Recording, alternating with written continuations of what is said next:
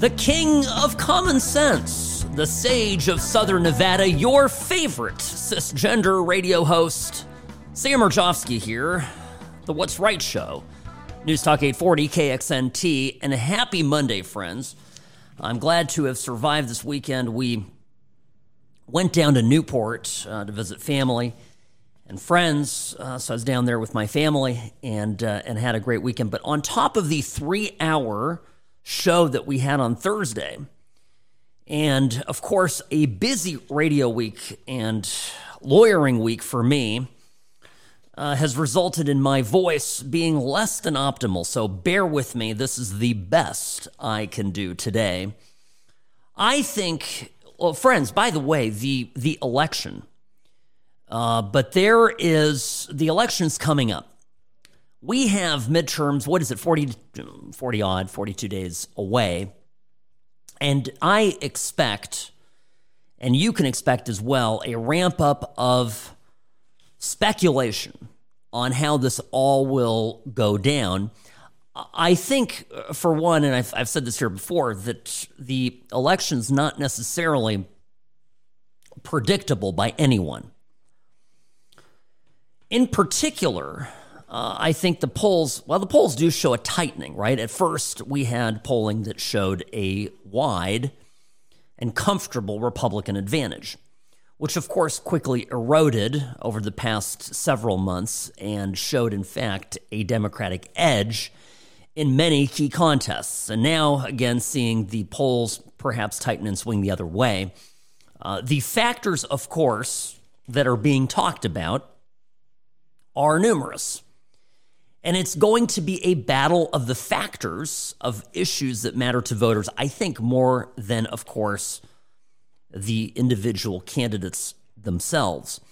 Uh, remember a few weeks back, I played, oh, maybe two weeks ago now, I played the clips of the the guy, the, the Obama guy that went around the country. He did a number of focus groups and he, he brought, you know, young people together, young voters, people in their 20s or so. Who, none of whom really knew who their congressperson was. None of them who knew when the election was were surprised to learn there was a midterm election. So, for a lot of people who talk about elections, talk about politics, we're all in it. We're focused on it. So, the midterm election, when it's an off year, when, there, when we don't have a presidential race to draw attention to election day, frankly, the truth is it's a race that's decided uh, by people who are politically interested and politically active. Now, pundits on the left are convinced that, in my view, all the wrong issues are what's going to drive their voters to the polls. One of the most perplexing things I saw this bit, you know, Bill Maher had one of my favorite blowhards, Michael Moore, on his program, and and Moore, of course, you know he's the filmmaker. Uh, you, you you're you're familiar with his his stuff, and and and by the way, Moore is one of those people who early on predicted in 2016 that Trump was going to win. And, uh, you know, he was one of the few liberals that was willing to admit and see that there was a palpable shift in the country, which is why I think his call, because his premise, of course, is that this is going to be a landslide victory for the Democrats. I personally couldn't disagree more uh, pun intended. I could not disagree uh, more because, I, frankly, uh, as I see this, the election right now, I mean, this economy is hurting people. And you cannot underestimate the power that that has on individual voters. Now, will those individual voters be aware of an election happening? And how will that anger shake things up?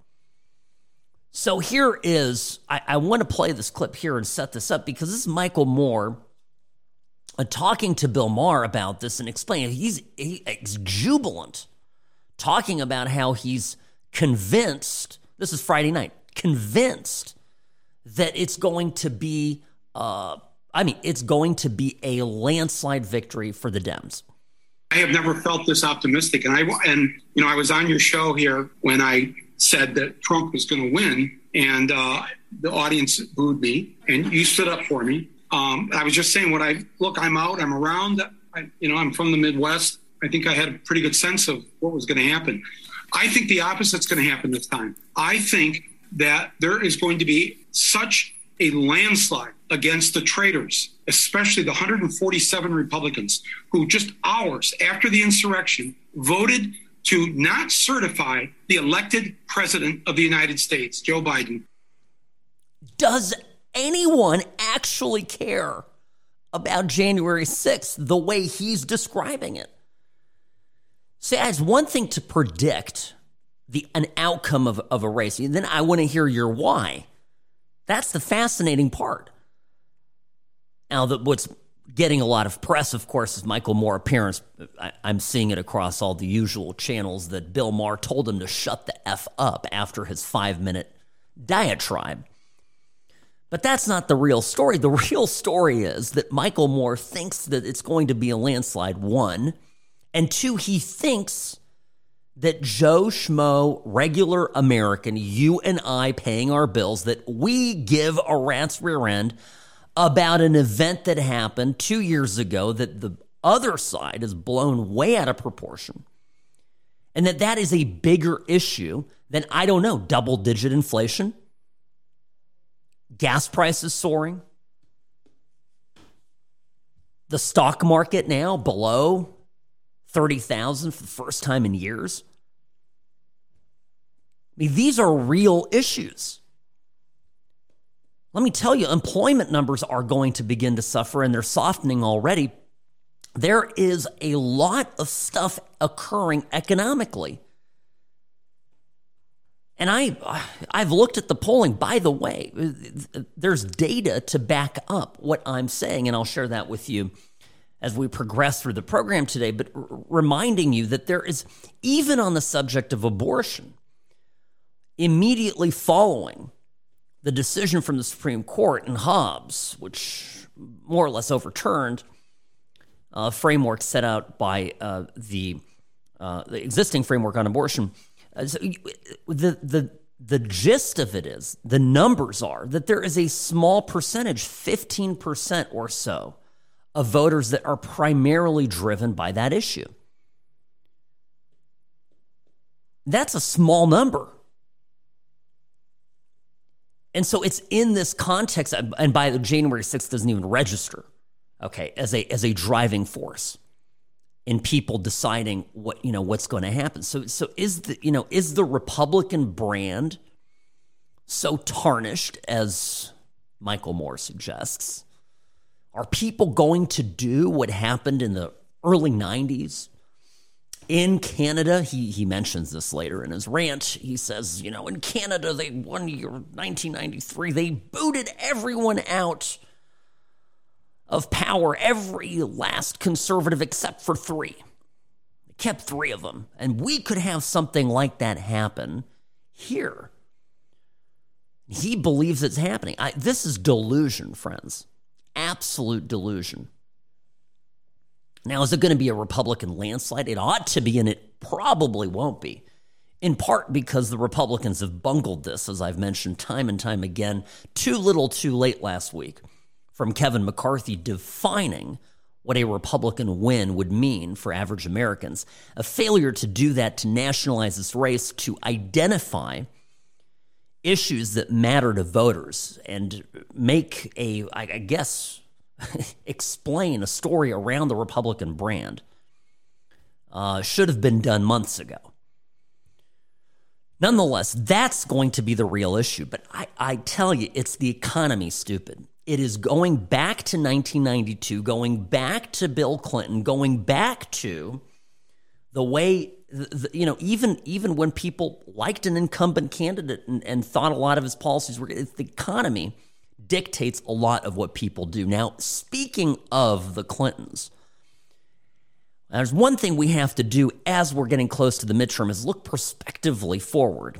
And for the Democrats, because they fail to do this from time to time, they in looking forward, sometimes they will look back I'll explain what I mean when I return. Sam Mirejovsky, The What's Right Show, here on News Talk 840 KXNT. If you've been in an accident, there's no reason to call a sleazy lawyer. It's not just about the settlement check, it's about representing your interests and your values. So call Sam and Ash at 702 820 1234 or visit samandashlaw.com.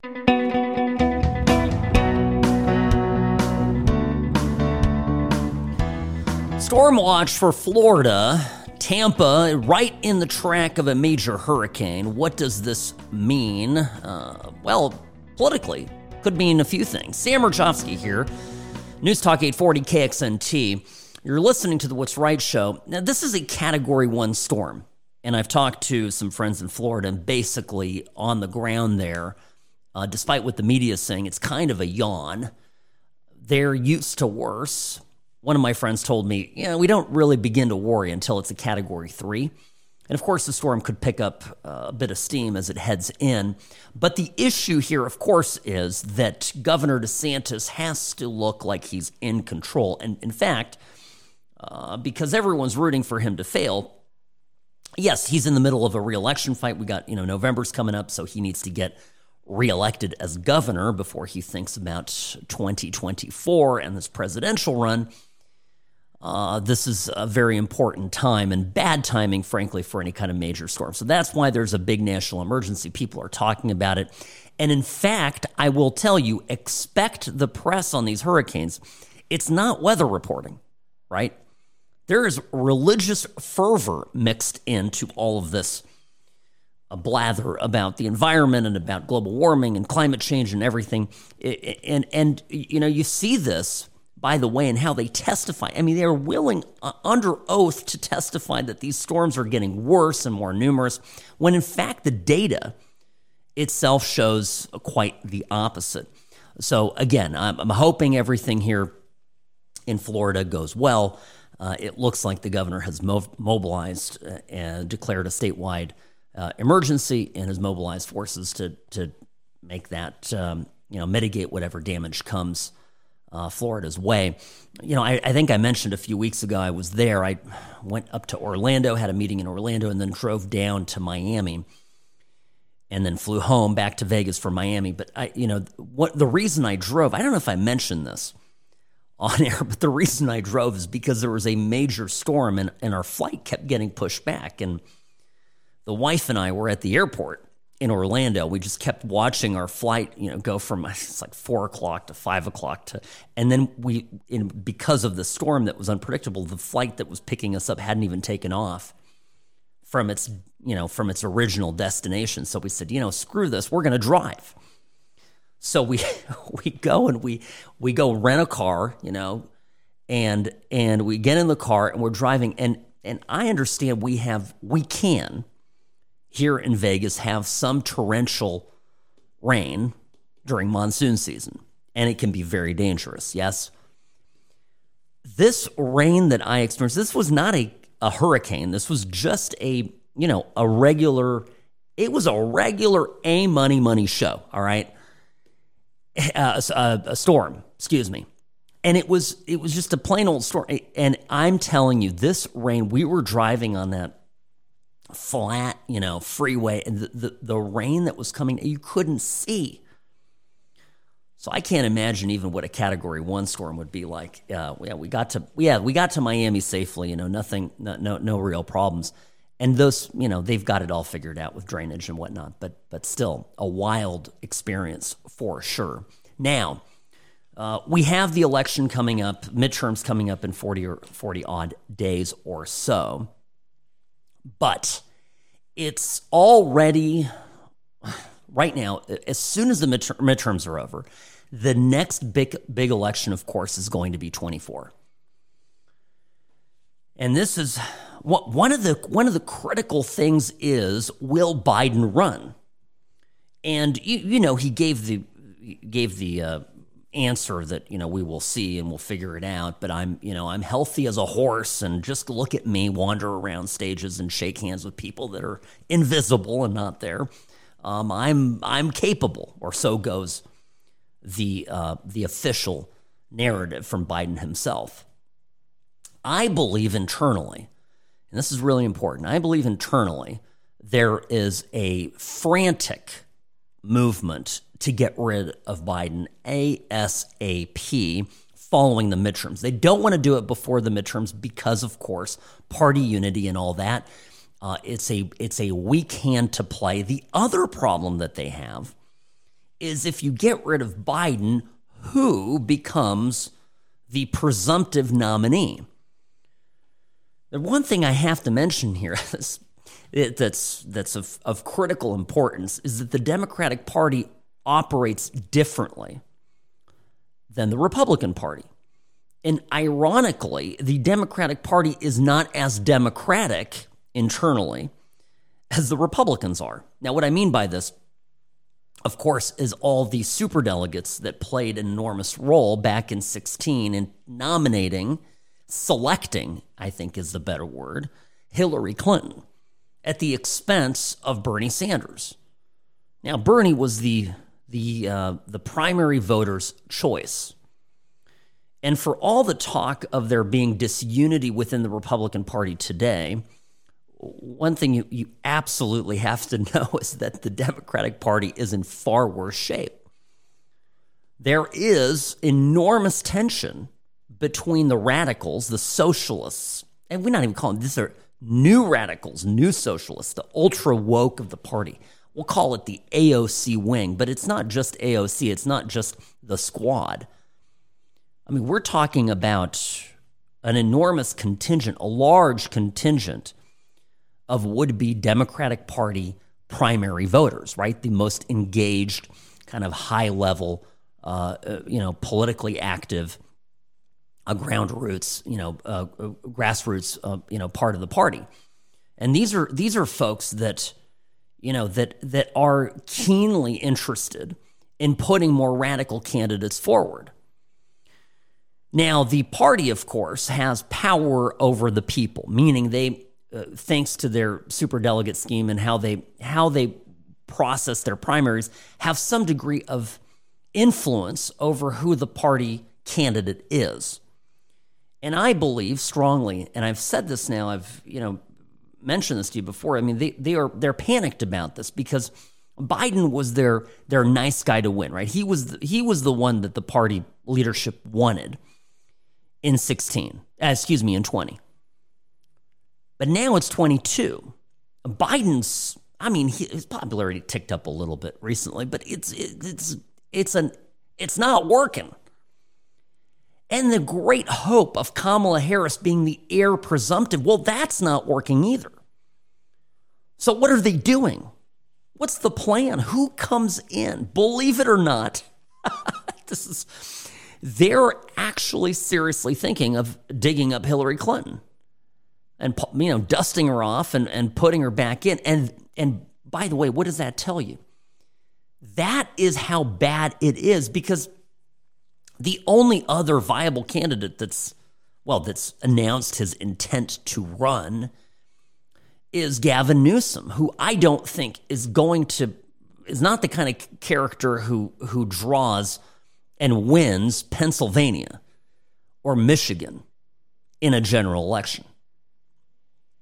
I mean, the, the, the dislikability of Newsom, the, he is the face of uh, Democrat mismanagement. I, I mean, he, he, does not have a track record that, that that's got any kind of win. So here is, I you know, and I I'm gonna I, I need to I need to say this because it's I, I understand it's Dick Morris, and Dick Morris. Those of you who don't know, was a long time, uh, you know, uh, Clinton ally, an operative within uh, when when the Clintons, even before they got into the White House. And Dick Morris is a longtime Republican, but he was very close to the Clintons. And then, of course, I think he had a bit of a, a falling out, and eventually, you know, became a big critic of the Clintons. So that's the that's the that's the background. Nonetheless, Dick Morris understands how the Clintons operate. So here are his remarks uh, the other day talking about the likelihood of Hillary Clinton running. They're planning to dump Biden. And I believe the person that's going to be the Democratic nominee is none other than our friend Hillary Clinton. I think that once Biden pulls out, the polling will show that the Democrats are leaning towards some crazy radical, like Gavin Newsom or Bernie Sanders or maybe even AOC herself. And I think that's going to drive the Democratic Party leaders to go to to go to Hillary and say, "Hey, look, please run again. We need you to save us from the crazy left. Otherwise, we'll have Sanders as our candidate. We'll lose Congress by a ton, and we'll get wiped out in the presidential race. Please run." And she's preparing the groundwork for it. This is unbelievable. Again, imagine this Hillary Clinton. Maybe we have a little Gavin Newsom in the mix. All of that. And then the question is who do we run? I want to talk about that earnestly when I come back. Sam Mirejovsky, News Talk 840 KXNT. Personal injury law is constantly changing. Uber and Lyft accidents aren't like other cases, but most law firms haven't kept up. Don't trust a new case to a lawyer who's stuck in the past. Call Sam and Ash, 702 820 1234, or visit samandashlaw.com.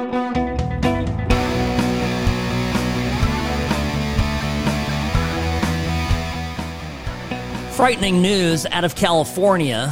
A man was arrested yesterday, allegedly plotting an attack inspired by the October 1st shooting here in Las Vegas.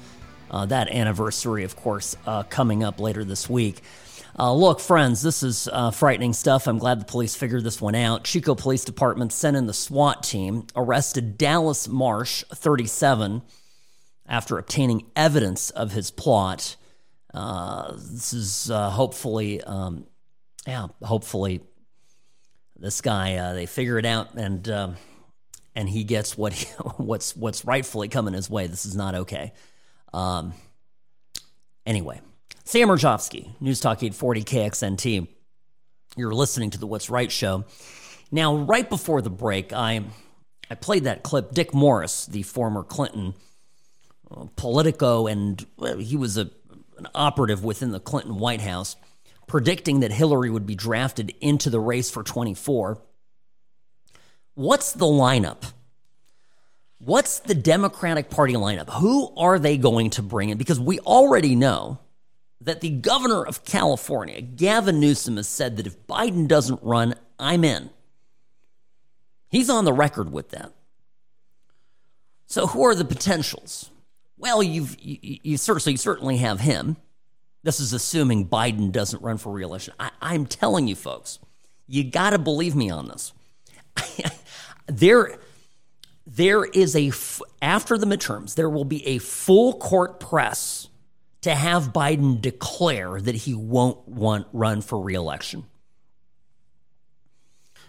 The reason they'll want him to declare it and by them I mean, of course, the the powers that be in the Democratic Party, is because they will want to clear and open the field and and get obtain and uh, you know inspire as many candidates as they can to to come out of the woodwork. It's not even about that really. They want the candidates that they believe are viable to have the opportunity to raise enough money to face off against whoever the GOP nominee will be in 24. So, really, what it does, is it comes down to the reality that the Democrats understand that they can't wait.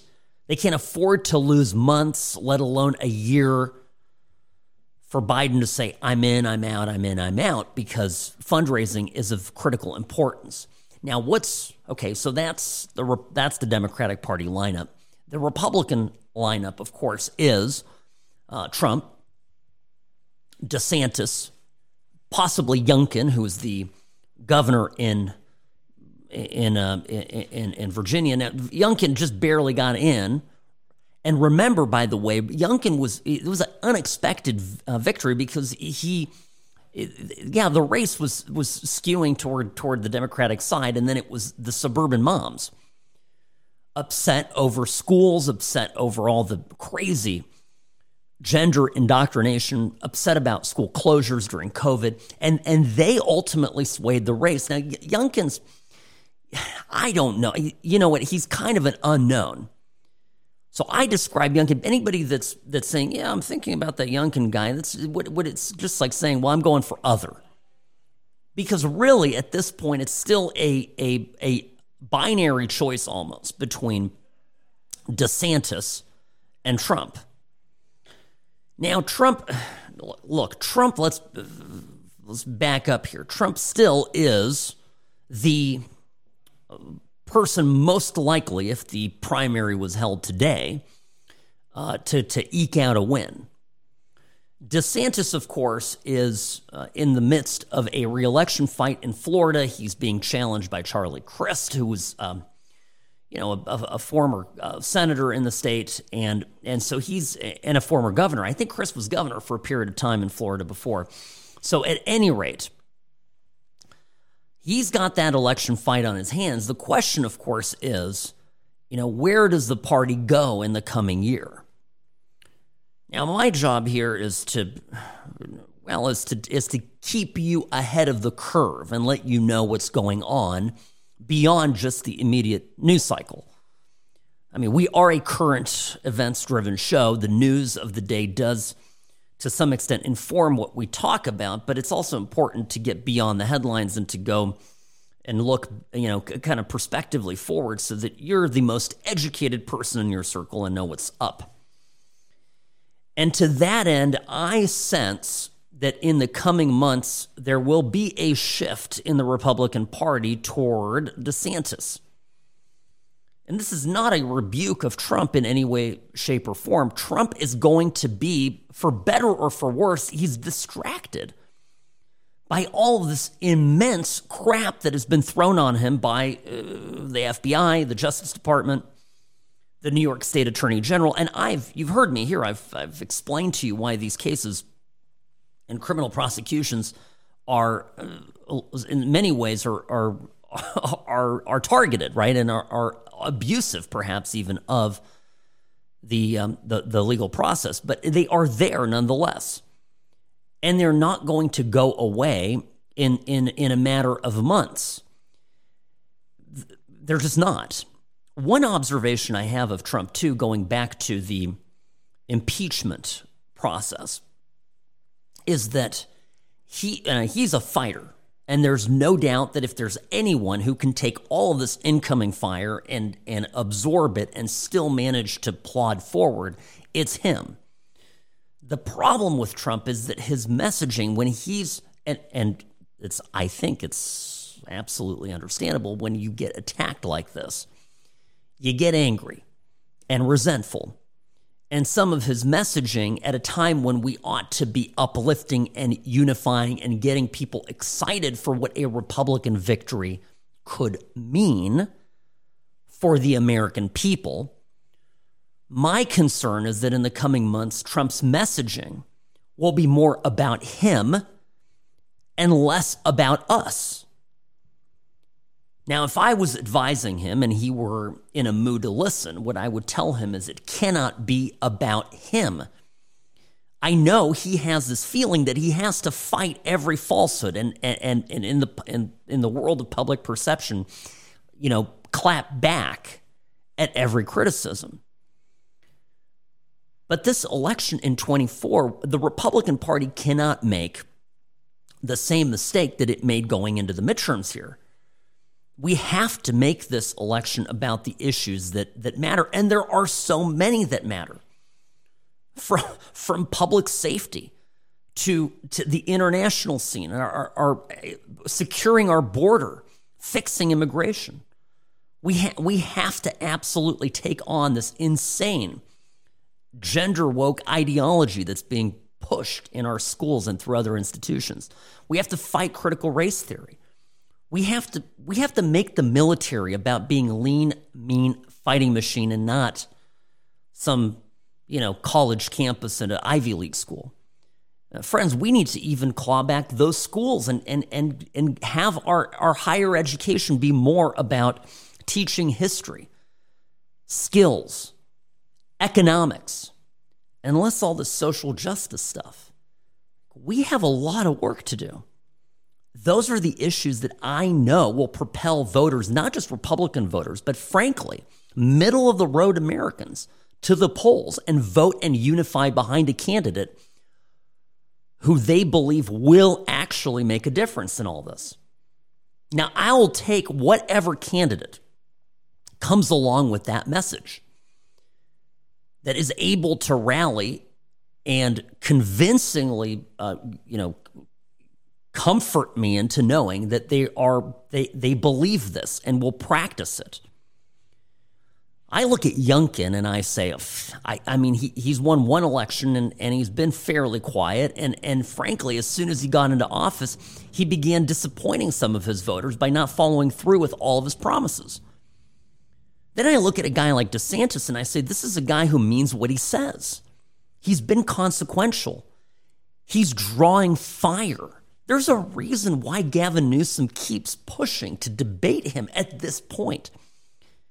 It's just, by the way, no benefit, of course, to DeSantis to debate, debate Newsom right now. The only benefit would be to Newsom to raise his profile nationally and make him the top contender should Biden choose not to run. But what I mean by all this, why this all is important, is that we, as the Republican Party, we've got a fantastic alternative to Trump should he get too distracted and lose focus of the fight at hand, which is unfortunately not his fight. The fight is our fight to reclaim the White House and to, to, to seize control of the executive branch and, and start fixing our country. Energy, another issue I forgot to mention, but uh, obviously of critical importance. You know, we could lower gas prices. The Trump agenda would immediately begin to ease gas prices without having to release any uh, of our strategic petroleum supplies like, like the Biden administration has done. So these are all, there is so much going on right now. By the way, I want to mention too, give an update on some of the, the mechanics here, uh, which is important to understanding where fundraising numbers are, because these do tell a story. I'm going to get to that when I come back. But, friends, I am optimistic. Here's the takeaway I, I'm optimistic that the Republican Party has uh, good potential candidates for 24. And I look at the Democrats and I see their field, and if they're digging up Hillary Clinton and talking about Gavin Newsom as alternatives to Joe Biden, and we have Kamala, Kamala Harris somewhere in the mix, I look at all of that and I say, there is, this is an election that we can win. Well, put another way, of course, it's an election that is ours to lose. And that, my friends, we cannot afford to do. I'll be back in a moment. Sam Mirejovsky, News Talk 840, KXNT. Sam Mirejovsky, News Talk 840 KXNT. You're listening to the What's Right show. Edward Snowden, remember him, the NSA contractor who uh, became a whistleblower, and accused, of course, of spying, uh, fled to Russia, where he's been since 2013. Well, today he was given citizenship by Vladimir Putin. Now, somewhat awkwardly, this is the same day that we're learning that hundreds of thousands of able bodied Russian men are fleeing the country. To the point that, by the way, it's unbelievable. There's the Kremlin has sent apparently has sent the FSB, the secret police, to lock up the border to Georgia because men are are are, are crossing at this point the border. They're crossing by by foot. They're, the the queues, the lines of cars are miles and miles long, and so people are getting out with their with small little suitcases and literally running, trying to run out of the country. So troops have set up a checkpoint. So I guess I wonder if now that Edward Snowden has been made a Russian citizen, if he'll be conscripted into the new army that Putin is desperately building, um, could be uh, something to consider. Uh, I also read, and this is uh, interesting news, over the weekend, China did a rare public rebuke of Putin's efforts in uh, Ukraine. And they've always been, for the most part, pretty ambivalent in their in expressing, you know, support, of course, and calling, you know, standing by uh, Putin and Russia. And one of their foreign ministers, I believe, speaking at the United Nations, uh, said that this is this really this conflict needs to needs to reach a peaceable con- conclusion, and that the Ukrainians and the Russians need to get together and hammer the deal a deal out. That's a big, you know, that's a big statement. And of course, this at the same time that Turkey threw cold water on this, and India, another ally of the Russian Federation, saying now is not a time for war. That from directly from the Prime Minister of India, Modi is his name. Uh, Putin's got to be pretty isolated. So at the same time, yeah, he's I mean he's conscripting. He's, people are saying he's trying to raise a million soldiers. Uh, so he's forcing people to join the military. Absolutely insane stuff. So we're following that story. I'll give you updates as they occur. Now, I was going to talk about fundraising because this is always a key indicator. I saw uh, some eye watering uh, numbers uh, from DeSantis. And this, friends, I, you know, I, I, mentioned earlier that he was somewhere around $100 million. Uh, this was maybe a couple months ago. Uh, there, yeah, okay. So the last available number that I have is a 170 million. 107 that's about a month ago. This is this is a staggering amount of money. Remember when I mentioned why the Democrats will be keen to have Biden declare himself not a candidate as soon as possible because they want they need to have some frontrunners come along that will be able to raise money. I mean, this is this is this is what they're going to have to fight. So this, um, this, so, and I'm I'm looking. By the way, the, the interesting thing is to is to look at uh, Trump. Of course, has raised 500 million since the 2020 presidential election. Now, some of that is getting gobbled up with legal fees. I think I mentioned that he hired a top lawyer. I don't know if I mentioned to you that that guy demanded to be paid up front because, of course, Trump has a, a history sometimes of not paying his uh, contractors and, and attorneys. So he, you know, there's there's a lot of this money's being used to to frankly to to fight the fight, but that's I mean the, on the Republican side, it's just important to note the amount of fundraising that's out there. Save America Leadership PAC has raised over a hundred million dollars in the 22 election cycle. So it, it's, I, I mean, I, and do you think, and is Biden raising any kind of this money? The fact of the matter is not. And and at this point, I'm not sure if. Uh, well, I know Newsom is, is making noise that he's going to run, but he's he's certainly well, he's certainly um, he's certainly not not anywhere near this because he's just testing the waters. They're acknowledging, right? They are publicly now acknowledging that Biden sunk. And that's an important part of this. Uh, Jen Psaki mentioned this over the weekend. You know, she's now an MSNBC contributor and a journalist, quote unquote. And she put out a, you know, they're talking to her about the midterms. And of course, mentioning the factors that people will vote. If it's a referendum on Biden, Democrats will lose. Now, remember, Jen Psaki was the um, chief spokesperson for the Biden White House for the first uh, big chunk of the of, of the last two years. And here is what she said. Now, now notice this. I mean, she's saying, look, if, if it's about the if it's about Marjorie Taylor Greene on the Republican side, you know, extremists, then that's one thing. But if it's going to be Biden, uh oh. Look, I think that Democrats, if the election is about uh, who is the most extreme, um, as we saw, you know, Kevin McCarthy touch on there with Marjorie Taylor Greene, I'll say her name, sitting over his left side, then they're going to win. Mm-hmm. Um, if it is a referendum on the president, they will lose, and they know that the Democrats know that Biden's not helping. They know he's dead in the water. And they understand, by the way, they fear Kamala Harris. They know she's even less competent and even less smart uh, than, than Biden himself. And so this is a this is a real pickle that they're in. So the only way that they're trying to gin up support right now at this point in fundraising is, of course, they've used and exhausted January 6th. That's been there. That horse continues, that dead horse continues to get beat. And then, of course, they are talking very loudly about Roe and the Dobbs decision and abortion rights. Now, the Republicans would be smart to either find a compromise or get out of the way and make it a states' rights issue.